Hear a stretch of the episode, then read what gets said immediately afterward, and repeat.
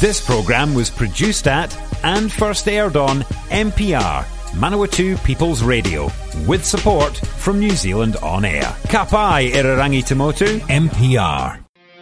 Listening to live and on demand shows has never been easier on MPR. All you have to do is go to the App Store or Play Store on your device and search up Access Internet Radio NZ. Select and download the first option at the top of the list. Once you've downloaded the app, the next step is to open the app and look for MPR. Once found, select it and then browse freely. Supported by New Zealand On Air. Are you a midlifer and feel it is finally your turn? Spent your years up until now taking care of everybody else's needs. Feel invisible when you have so much more to offer society. Then welcome to the Middlicious podcast, the podcast where we talk about how to live a delicious and magnificent midlife. With your host, Nikki G, coach, author, speaker, and Middlicious midlifer. Hi, everybody, and welcome to the Middlicious podcast. I'm Nikki G, and I am your host, and I have with me for the second time Greg Watson. Welcome, Greg. Hi, Nikki. It's great to be here. Thanks for inviting me back. Very nice of you. Now, we just had an interesting conversation because um, in the building we're recording, the air conditioning's broken, and it's winter here in New Zealand, so I always think it's cold. And Greg's sitting here in a t-shirt, and I, I was going to ask you, is that because you've lived in Sweden? Absolutely. You sort of redefine cold when you've gone for prolonged periods of, of time. In fact, in Sweden, when it gets to towards spring and it gets to about eight or more degrees, the Swedes are walking around in t-shirts and shorts because they've just come through a winter down to you know down to maybe minus thirty. Uh, certainly, long and prolonged, that uh, you tend to redefine cold a bit. So even because how long ago were you in Sweden? Tw- Ten years ago. Yeah, I was I was probably a wee while now. It might have been twenty, I'd say. Possibly. So no, e- no, 10, 10 to fifteen. Okay, Sorry. so even though you've been away from Sweden that long and lived in New Zealand, you still don't feel the cold like you used to.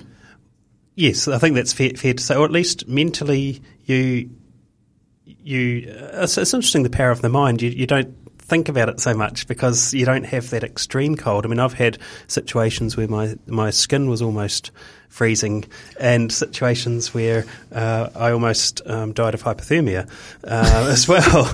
Right, It's- just drop that into the yeah, conversation, just, Greg. Um, and and so, but generally on a day to day living uh, side of things, yeah, it does. You just sort of re- redefine cold. What's different here, though, in the Manawatu in, in New Zealand is you have a lot of moisture in the Yeah, air, and that do. does make me feel cold. It does because Yeah. that goes right through you. It's it's. I know when I've been in Queenstown, which is um, down the South Island of New Zealand, and it can get pretty cold there. When I say cold, minus four, minus five, but it's a crisp cold. Yes, it's lovely. one you can wrap up against it because often there's not a wind. There's often a wind where we live, which Yes. can cut right through you. But two, because there's no moisture, it just is easier to defend yourself against. So it's quite interesting. Okay, let's talk property management. Kiwis love property you know, and you've been in property management for several years now.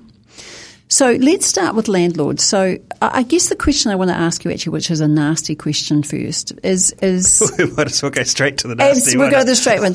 Is property investment worth it? Well, I think that uh, absolutely yes, in my view. Uh, I'll give maybe some examples during the show. Uh, however, pro- property investment in New Zealand just tends to perform well over time. And something with property that I think is very, very important is that time is your friend. Time is your friend. So if you can buy property and you can own it, if it's for a, a medium to long term, it's historically and there's no reason why it shouldn't continue to perform very well. Where people can get caught is if they're in a more volatile market. An example would be in a, in a bigger city where prices can rise and fall quite quickly. If they buy while the market's up and due to financial reasons they can't manage to keep their property, they have to sell when it's down, you can lose some money in property. Generally speaking, though, areas like the one that we live in, Nikki, just steadily rise over time, mm. and property does perform well. But I think to have a balanced view, you can compare it to shares or managed funds, money in the bank, etc. In fact, you can work out a percentage rate of return and compare that to a percentage that you might get in a bank or, or from, from shares. And as well as that, there are still some tax benefits. The government's trimming those down significantly. And as well as that rate of return, you also have the ability for the property to gain in value itself. And in this region, it's doubled every 13 years for the last 26 years, and before that, it was doubling every 10 years. Wow. Yeah. Wow. So in a, in a way, because there are so many property shows on TV, they're quite, particularly a lot of English ones. Yes. And you know, the, you see people buy these houses. I know there was a period of time that slowed down a bit because I think house prices in England, for example, have really got up there. I mean, London prices are Oh, yes. crazy.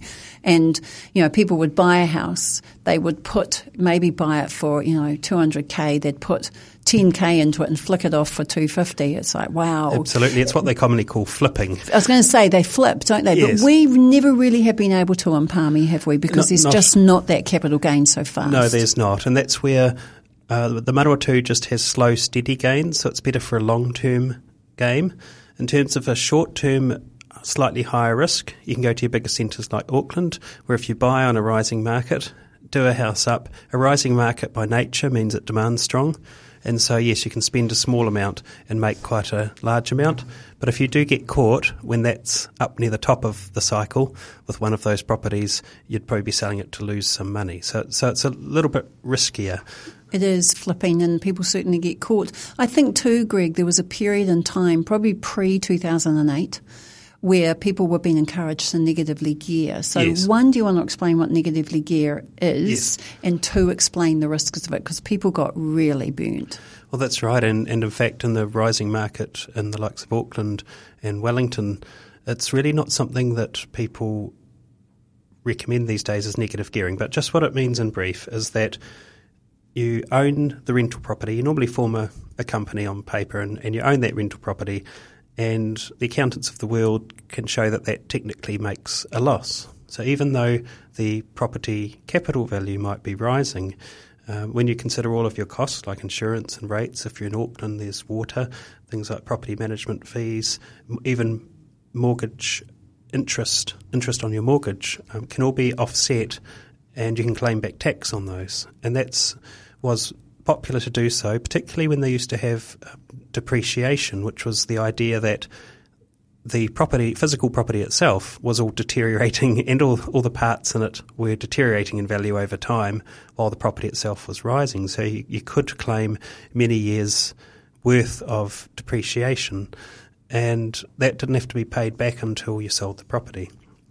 And so they've they've been so negative gearing was popular. It meant that you didn't, strictly speaking, have to make a a profit, or you didn't have to be cash flow positive on your property. But that's that's a little bit in the past now, and in fact, next year they're bringing out what they call ring fencing, which means you can no longer treat your rental property and you, as a loss-making venture ah. against your income. So your your income in life, you used to be able to say, well, my property lost thirty grand. That was income for me that I've te- lost, and therefore I need some tax back, please, because I've paid too much. They've stopped that. So what's happening now, Nikki, is that it's more important that when buying rental properties, you're looking at getting a a better rate of return if uh, you want to get as close to being cash flow positive, which means the money in rent that's coming in from the property is paying for everything, including rates and insurance, and that's difficult at first. Uh, but there's much more focus will be in future for investors on being as close to cash flow positive as possible. There's nothing wrong with thinking, okay, I'm going to have to top up the rent by $20 a week to help, or $50 a week to help pay for these things. And often when you buy a rental property, that is the starting position. It simply can't fund itself. And uh, many Aucklanders have been buying investment properties around the country because the trade off between what they could rent the house for and what they'd buy it for meant that they're not, they're even further away from being cash flow positive. The what happens with rental property is you might go several years where you're actually making having to top it up. If you think of it like a saving scheme, it's not the end of the world. And then over time, rents increase, yet the other costs don't re- increase proportionately. And in fact, the mortgage usually stays the same or, or goes down depending on how you've set it up. So the what's really important when buying a rental property is to buy and make sure that that $50 or $100 a week, you can manage that out of your household budget. And then over time, as those rents go up, you won't need to anymore, and it will become cash flow positive in making a profit for you. So places like Auckland, because I mean, I know the average house price there has dropped below a million Yes. again. So you know the house prices Yes. are dropping a little bit, but rent is incredibly expensive up there. So. Is there a tipping point, Greg, where people will not be able to afford to live in Auckland unless you're earning over 100k a year, which not many of us are? Uh, uh, yes, well, I think about, and I might be slightly off on this, but but in the three in the years from 2014 to 2017, uh, there were 33,000 Aucklanders left for the regions as those prices went Wow. up and, and the rents went up. Um, I, and I can't remember the source, but I do read read a lot in, in this area. And there, and we had a lot coming here to the Manawatu just for lifestyle reasons. They can get a better house, less pressure, easier to, to travel, those those sorts of things. The yeah, so the d- difficulty with the prices going up around the country, the fundamental problem is a shortage of housing, shortage of physical houses for people to, to live in. Uh, the government focused on uh, Kiwi Build, which was the idea that they should try and make housing more affordable. Build houses, make them more affordable so people can buy them. But I believe right from the start that was fundamentally flawed because and I don't mean to sound uh, too right wing on this one, but in New Zealand we've got a real fundamental belief. It's something that's ingrained that everybody should have a house that they own, and everybody should have. Uh, we we call it, you know, the old quarter acre, Quarter acre block, block, yeah. which they don't have anymore. But still, the idea is that everyone's entitled to own a house. Now, there's many countries where that's simply not the case. Well, Sweden's one of them, isn't it? Yes. Sweden, a lot of people rent. Yes, that's right. Probably more, or, or yes, or, or probably more than own. Uh, Germany definitely more people rent than own. So who owns the houses that people rent? gr- groups, if you like. Um, it can be uh, a housing group, businesses, effectively, um, sort of like, and they do this in the UK as well. They have collectives that that run it like like a business, except that it's a much longer term model, and the tenancies are much more set in stone, uh, so that. You can you can get a tenancy for, for decades potentially, depending on which country we're talking about, so that your your lease is assured. And if you then move away for a while, you can then lease that to one of your friends or something similar because and, and that lease because you've taken that lease for a long period of time can get a little complicated. But I guess the fundamental thing that I'm talking about with Kiwi Build is I feel the government should have been focusing on building more properties at the lower end, even state uh, public housing, if you like, just to to increase the, the volume of physical properties on the market. Mm. So, mm. so the fundamental problem is that there's not enough houses, and so what the regions have seen, like Manawatu, which has had incredible house price growth over recent years. You may recall, Nikki, and some of the listeners that have lived around this area for some time, there was a considerable period from the end of 2008 when the global financial crisis hit through to November of 2015, where the prices in Palmerston North, Manawatu, Feilding, didn't really move Oh, they at all. flatlined. Yeah, they, They did. They really flatlined. flatlined. But what happens, of course, is when you get the likes of Auckland and, and Wellington, to a certain extent Christchurch, where things are just getting too expensive, people move to the regions, and that puts pressure because you have the immigration, say, going into Auckland from overseas, um, and then the people that can't afford to Au- Auckland go to the regions. We saw this initially in Tauranga, Hamilton, and so forth, and then it just filters down. So now the Manawatu's got people moving here from centres that they can no longer afford, but the housing construction is it's really tough. We need about 500 new homes in Palmerston North a year just to keep up. Yeah. Because one thing I'm seeing in, in Palmy, which I have to say I really struggle with, I understand why it's needed, is infilling. Oh yes. You know, seeing uh, there's a, a, section I can think of in particular that was empty for years, I mean decades, and now Yes. is having four houses put on it, and that just breaks my heart. Yeah. But it's arrogant of me because I live in a big section, you know. But you know, so it's it's so I guess I, I want that for other people. I can't bear the thought of being in a house where I see my neighbour right there. But and there's a part of me that thinks, do we need infilling in a place like Palmerston North? But clearly we do Yes, because it's happening. And some of these countries are interesting, where particularly the European ones, oh UK to a certain extent as well, where they where they ha- where they have this idea that renting for life, there's no stigma to it. There's no stigma to it. It's just what you do. You you invest in other areas rather than property, and and so it's not seen as a negative. But people can live in closer proximity. Uh, for example, medium or high rise buildings, um, you know, th- those sorts of things. And that's just, and they're okay with that. It's, it's something that when they announced Kiwi Build, it's based purely on the concept that everyone is almost entitled to have a house, which I fundamentally don't agree with, even though it's a bit can be a bit controversial to, to voice that opinion.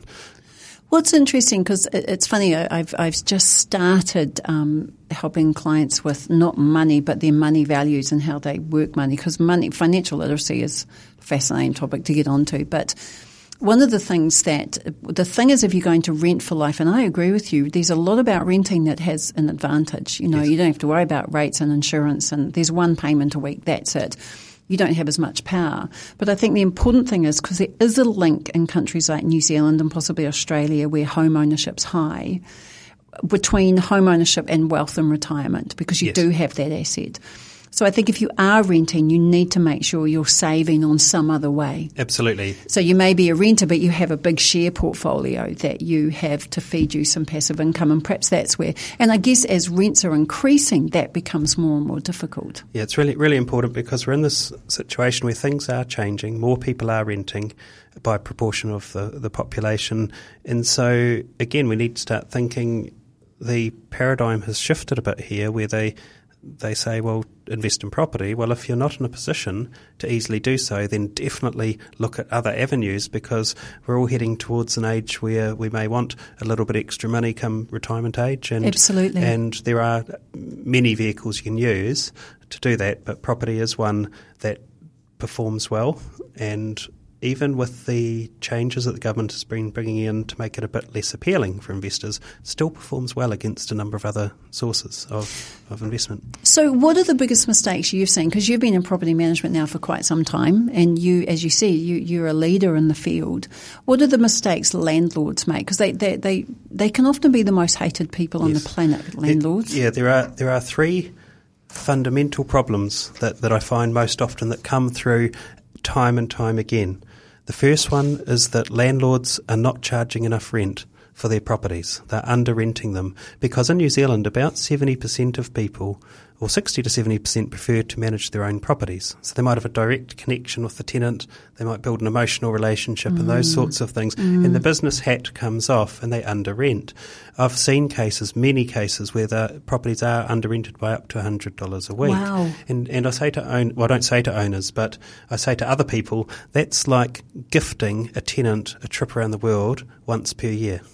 It is when you think about it that and, way. And why not put that towards your retirement. Yes. Uh, given that all it, the the rents are market driven, and and yes, land we run a run an advertisement suggesting that landlords check their rents, look at putting them up. We get we get hated upon on social media, but uh, for me, it's about trying to help people to reach their goals, and and that's where undermining a rent these things compound if you if you don't put the rent up regularly.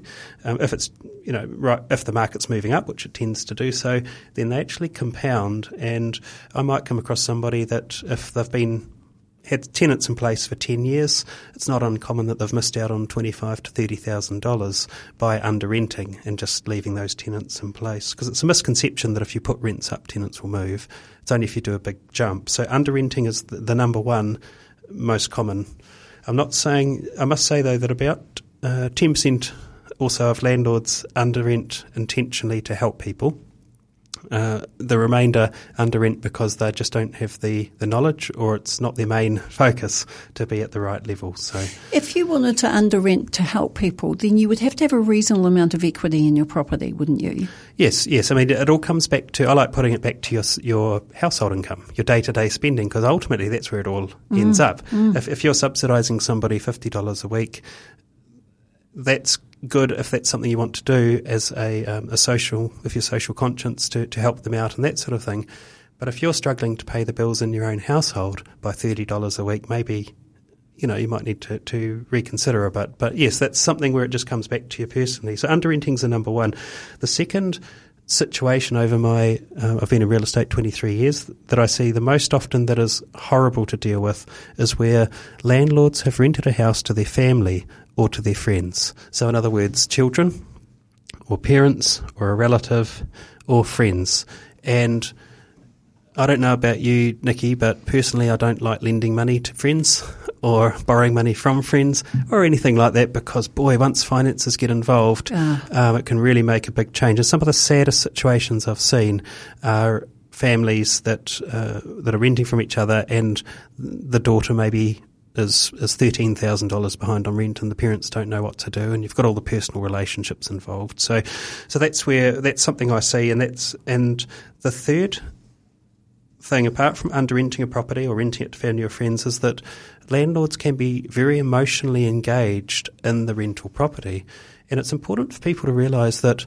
Uh, it's a rental property is an investment. It's like shares or, or putting money in the bank. You don't need to be emotionally engaged uh, you can even employ somebody, as, as I have one of my staff members look after my rental properties, because um, I don't want that direct relationship with tenants. I don't want to feel sorry for someone. I don't want to feel guilty about something.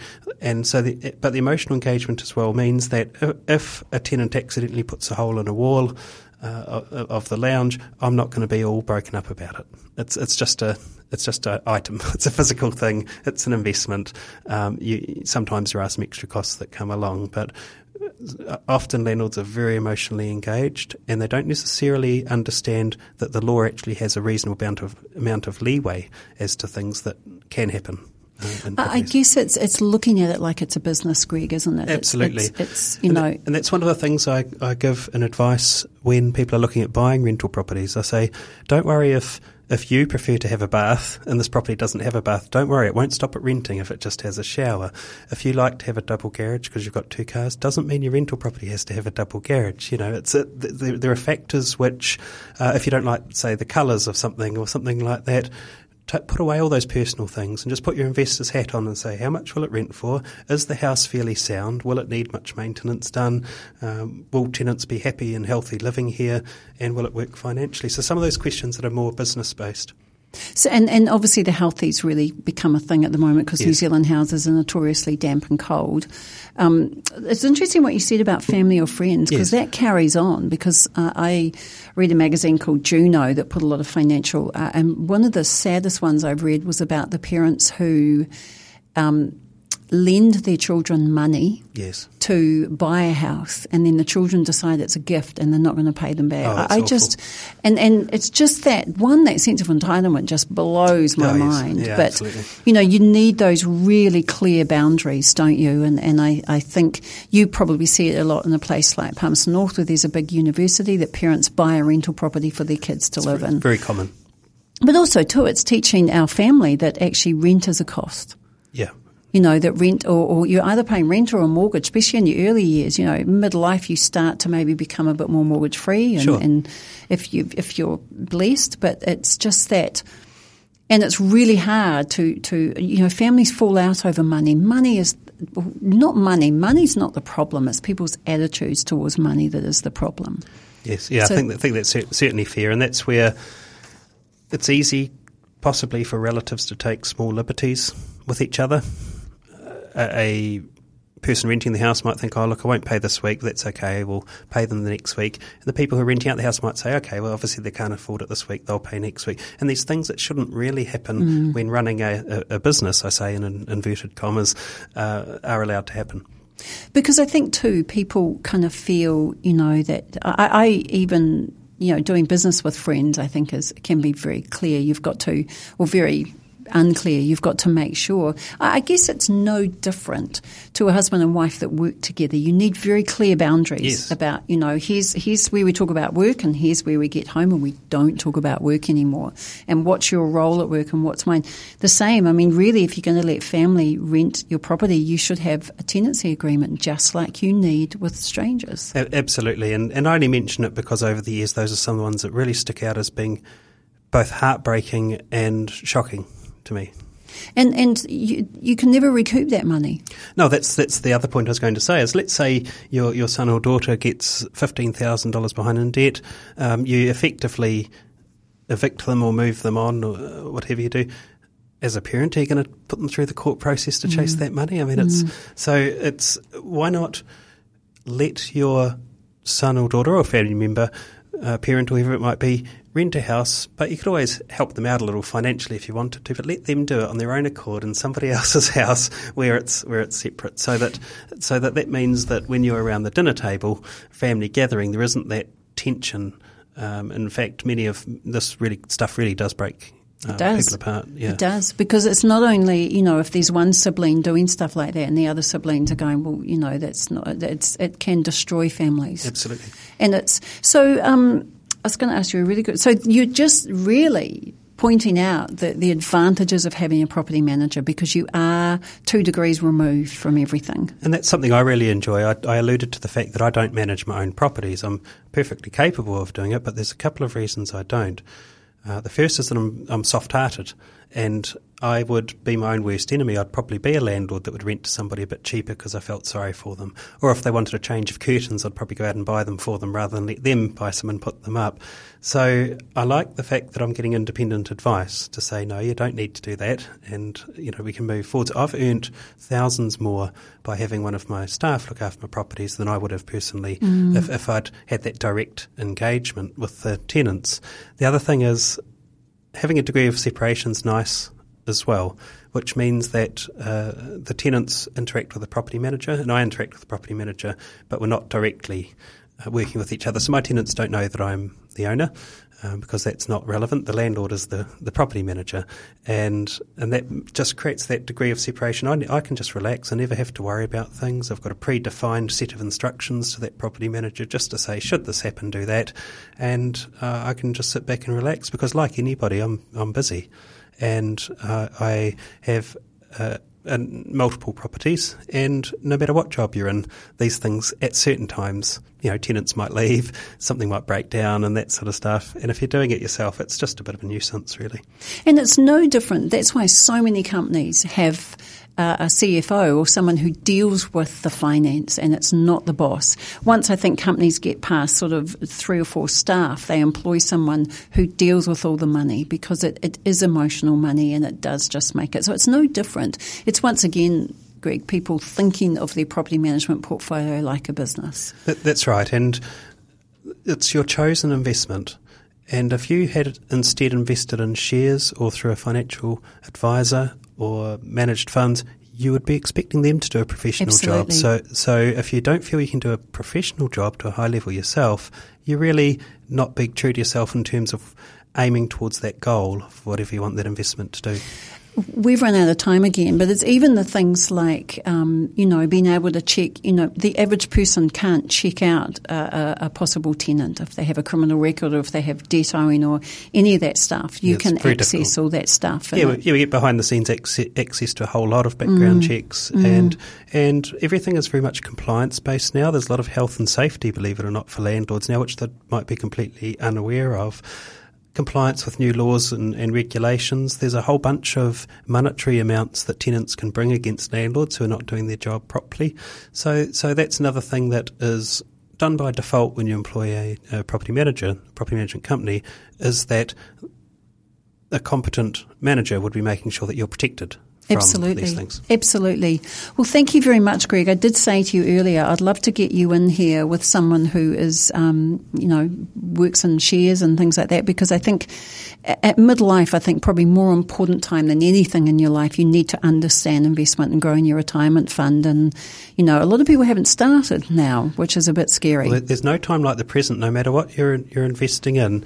If the I'll just go back to what I said earlier. Time is your friend. Absolutely. If you wait two years, it'll be a lot worse off than if you got into it straight away. Absolutely. So thank you so much, Greg. So you've been listening to the Middlicious podcast with my guest, Greg Watson, who can, you can find on Watson, watsonproperty.co.nz, Watsonrealestate.co.nz or you can find him on Facebook. Greg does a lot of fantastic videos on Facebook. So that's Greg Watson from Palmerston North. And I am Nikki G, your host. You can email me on nikki at nikkigunning.com. So go out there and have a fantastic Middlicious week.